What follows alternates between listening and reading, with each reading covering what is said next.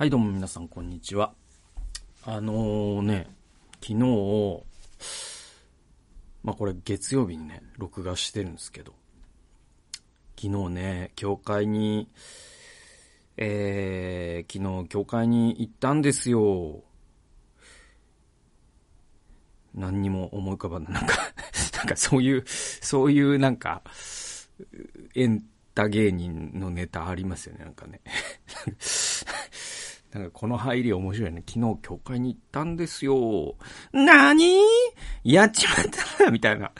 な、何を言い始めた？えっと、もう一回やり直しますね。あのね、昨日教会行ったんですよ。で、えっと、あのね、昨日ね、なんか、その、やっぱ僕、その、教会に行くと、本当に何回かに一回、本当自分の、その、社交性のなさに、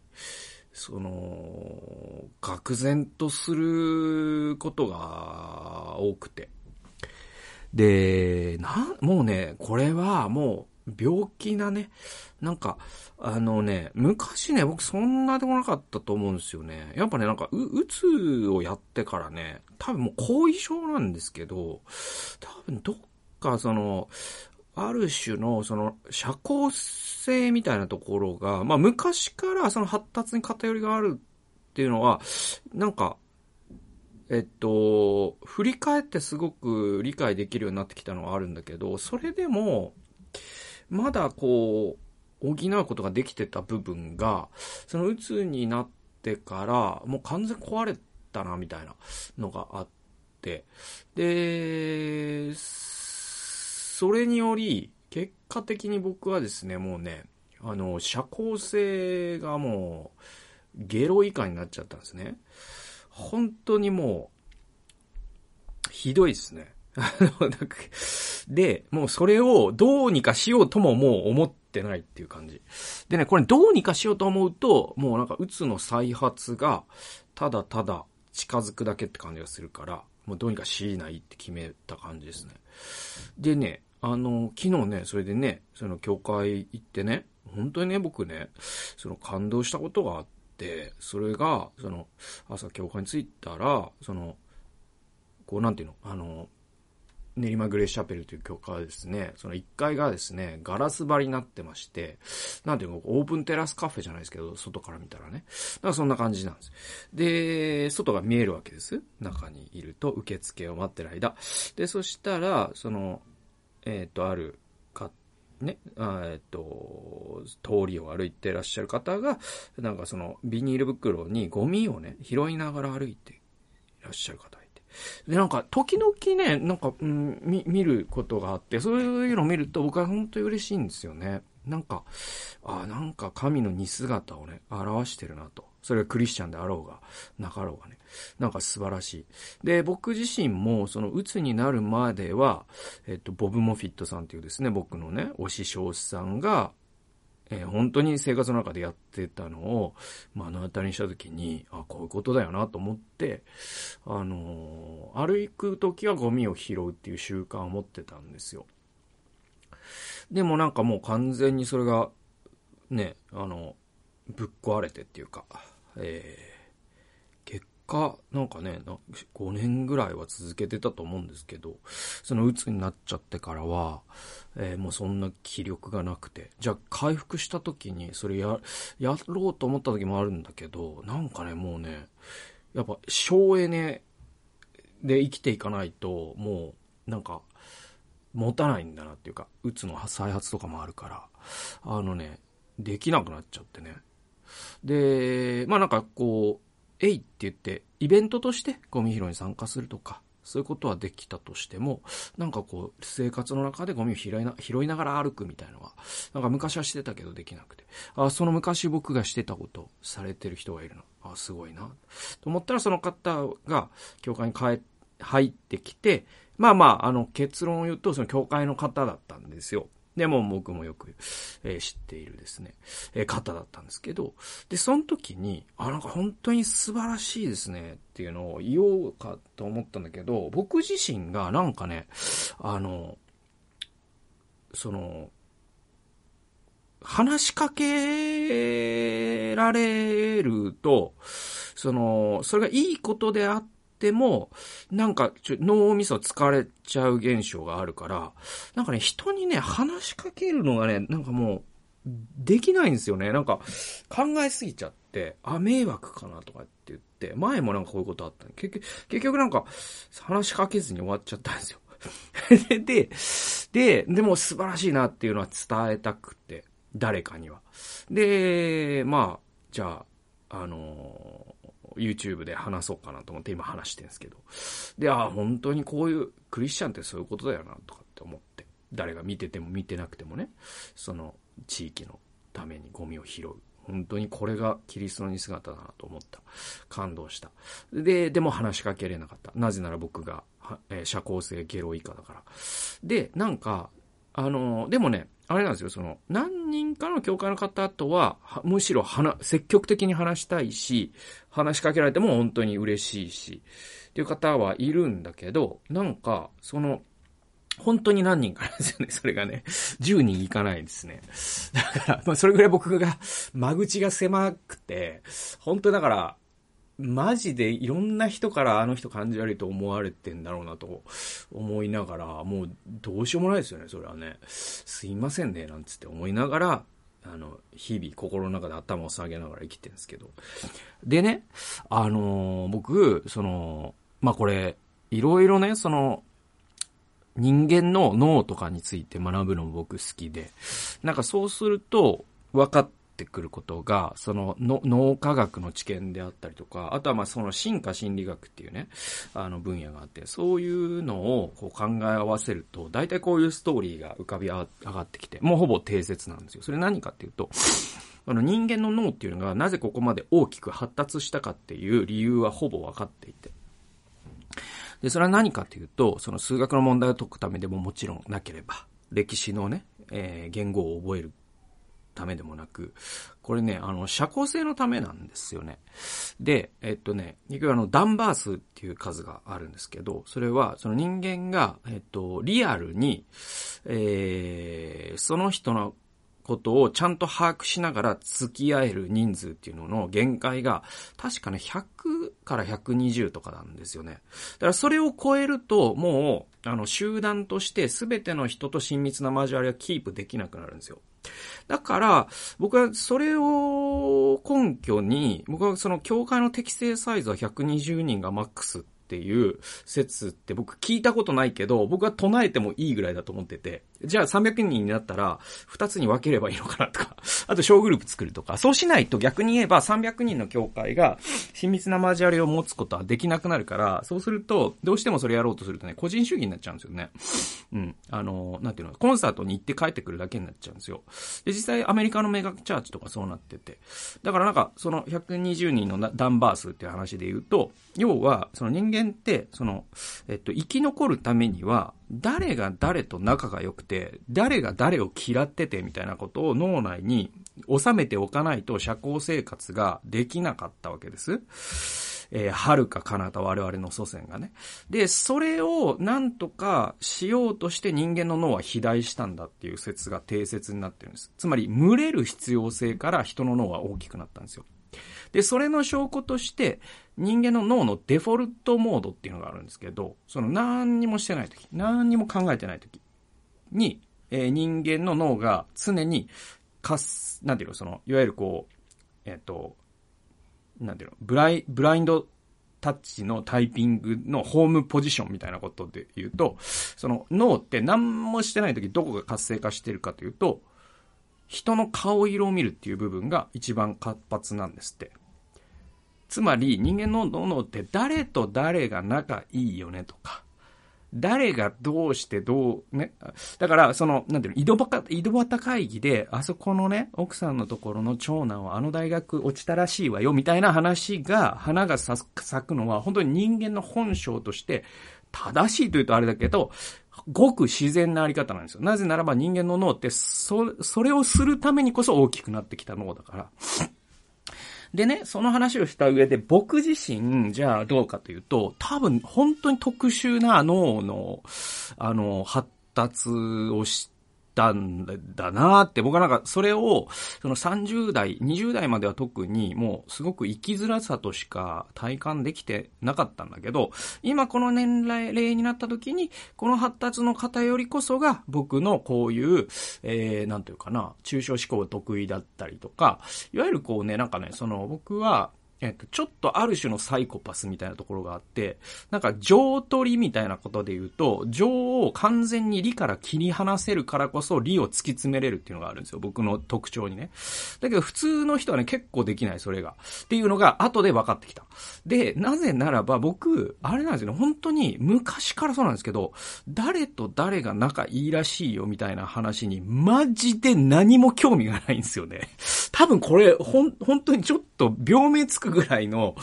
あれで、あんまよくいいことでは絶対ないんですよ。そして生きづらさにつながることはあれど、生きやすさにはつながらないんで、なんか、あの、自慢でも何でもないし、なんか、むしろ、気の毒だと思っていただいて構わないんだけど、本当に興味ないの。誰が誰、誰のこと嫌いだよとか、あの、本当耳に入れないでもらえるぐらい興味なくて、でもそういうことを本当にみんな聞きたがる人これだけ多いのが昔から不思議で、で、そういう不思議だなと思ってる感じがまたそういう人たちからしたら面白くないから、すごくなんかはぶられたりすることもあったりとかして、大変だったんですよね。だから興味あるふりをした方がいいんだなと思うのを学習して、興味あるふりをしてたこともあるぐらいで。でも今もうこの社交性ゼ、ゼね、社交性がゲロイカっていうのはもう僕は開き直ってますから、もう本当に興味ない っていうことを公表し、実際興味ない振る舞いをし、えー、それをみんなに許してもらってるっていう状態ですよ。うん。だからみんながその大人なんだけどね。で、えっと、もう一回その日の、あ、昨日の教会の話に戻ると、昨日、その、えっと、教会の、その、えっとね、プチ大掃除っていうのがあって、なんだろう、その教会堂ね、新しく2019年に練馬グレーシャペルしてからですね、まあその、まあこまめにね、ちょっとその掃除をしていくことで、えー、メンテナンスしていこうよと。で、いいことじゃないですか。でね、年に2回、3回わかわかんないけど、その、教会の後になんかイベントとしてっていうよりも、もう30分ぐらいでみんなで手分けして、普段できない、こう、えー、っと、なんだろう、換気扇をね、掃除したりとか、そういうことしましょうね、みたいな。えー、その日だったんで。で、それ僕もやってですね。で、30分ぐらいで。終わって。で、終わった後に、その、えっと、僕は家族でね、教会行ってるんだけど、妻がちょっと立ち話をしてて、で、あとその、結構もうその終わった後も多くの人が立ち話をしてるわけですよ。で、その時に僕、立ち話をする相手がいないんですよ。社交性ゲロ以下だから。で、で、積極的にねえねえねえっていうのもまたさっき言った理由により、なんか迷惑じゃないかなとかって思っちゃうからやらない。だから僕なんか本当窓の外を、本当にちっちゃい窓を見つけて、あ、窓だと思って。で、窓の外の自転車を数えようかなとかって数えてたんですよね。だからなんかあれですよ、あの、若林さんの、オードリーの若林さんの人見知り芸人の時に言ってたあのね、本当に話しかけられ、楽屋で話しかけられたくなさすぎて、あの、缶コーヒーの成分表示をずっと読むってやつと同じ状態ですよ。で、僕あのゾーンに入って、でもあのゾーンに入った時に、本当に、あ、これは本当俺はやばいなと思ったんだけど、あのね、その、その部屋にえー、何人、まあ、十数人の人が、まあ、その各所で立ち話をしてるんだけど、よくある教会、ね、教会とかで、ね、もう心温まる光景じゃないですか。で、なんだけど、その中に一人、すごく、声が通る人がいたんですよ。で、そうすると、もう、僕の、が、その自転車数えて、その立ち話を、えー、から、ね、その距離を置きながら、あの人かわいそうだなとも思われないために自転車を一生懸命数えてるわけですから、こっちはね。それで、だけど、その声の通りのいい人の話って全部聞こえてくるわけ。で、僕も割と声の通りがいい方なので、なんていうの、あの、お前が言うな案件ではあるんだけど、だからそうするとね、なんかね、本当に、情報を脳にねじ込まれてるような気持ちになってね、結構ね、辛くなってきて、あ、これやばいと。これ、うつの時のモードに入りそうだと思って、耳を塞いでね、部屋の隅っこで、泣きそうになりながら自転車を数えて耐えてたんですよ。で、なんか本当に、あ、これはちょっと、で、それを、その冷静にさ、俯瞰で見たときに、その世間話を知ってる人の声が、それ情報として脳に入ってくるのが辛いから耳塞いで、部屋の隅っこで自転車数えてる人はちょっと、なんかまともな社会生活が送れるとは到底思えないなと思って、あのああ、俺も、ある種なんか、障害者だなって思いましたね。なんか、なんだろう、この、社交性ないトークね。なんか、僕はだから、永遠の人見知り芸人なんで、あの、こういう話を今後も、あの、皆さんの、ね、脳にねじ込んでいきたいと思います。ということで、えー、詩篇を祈るというタイトルの聖書研究を、えー、いきたいと思います。えーとね、第一歴代史、えー、16章9節です。主に歌え、主に褒め歌を歌え、その苦しい宮座に思いを潜めよという、えー、こういう箇所なんでございますけれども、これね、あのね、えっ、ー、と、9節からね、36節までが、その、えっ、ー、と、契約の発行がね、ダビデの町に運ばれてから、アサフとその兄弟たちによって歌われた主への褒め歌であり、詩篇に収録されている歌に非常によく似てるんですよ。まあ実際解説書にはこういう歌が詩篇に収録されていったっていうふうに書いてるんだけどね。で、このね、8節から14節っていうのが特になんかね、味わい深くて、ちょっと読みましょうか。この8から14までですね。読みますね。主に感謝し、あ、7から読みましょうか。その日、その時、初めてダビデはアサフと、その兄弟たちを任命して、このように主に感謝を捧げさせた。主に感謝し、皆を呼び求めよ。その見業を諸国の民に、民の間に知らせよ。主に歌え、主に褒め歌を歌え、そのすべての苦しい見業を語れ。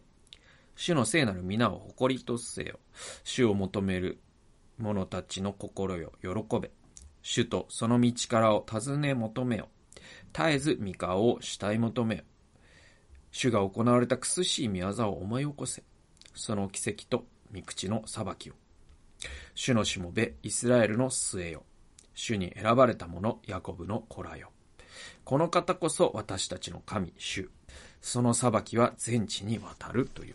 まあそういう箇所なんですよ。でね、なんかあの、八節には、その、その宮沢を国々の中に知らせよというふうにありますので、そこにはこう、主の宮沢の地理的、水平的な広がりがあるんですね。